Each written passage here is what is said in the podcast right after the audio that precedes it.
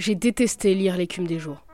Ce fut une souffrance terrible, un calvaire, une torture, une lente agonie. Non, j'ai pas peur des mots. sauf ceux de la famille des blessures anatomiques.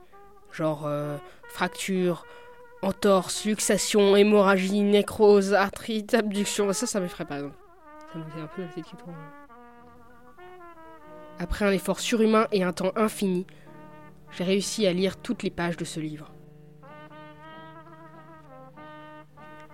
Je le considère comme une des plus grandes influences de ma vie. Vian joue régulièrement de son pianoctel dans mes oreilles et son jazz rythme mon blues. Quand je raconte une histoire, je me sors du réel car à cause de lui, il est devenu morne. L'histoire de ces quatre énergumènes, de Jean Solpartre, de l'absurdité du travail et du pharmacien exécutant des ordonnances s'est disloquée en moi, s'incrustant dans ma peau et dans mon cerveau. Les jeux de mots comme des jonglages de sens sont à la fois géniaux et épuisants. Je crois que le génie de Vian est trop grand.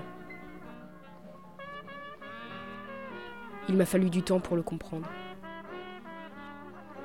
L'écume des jours, c'est un mauvais vin qui devient un chef-d'œuvre en mûrissant avec nous. Je vous souhaite donc une mauvaise ivresse et une splendide gueule de bois.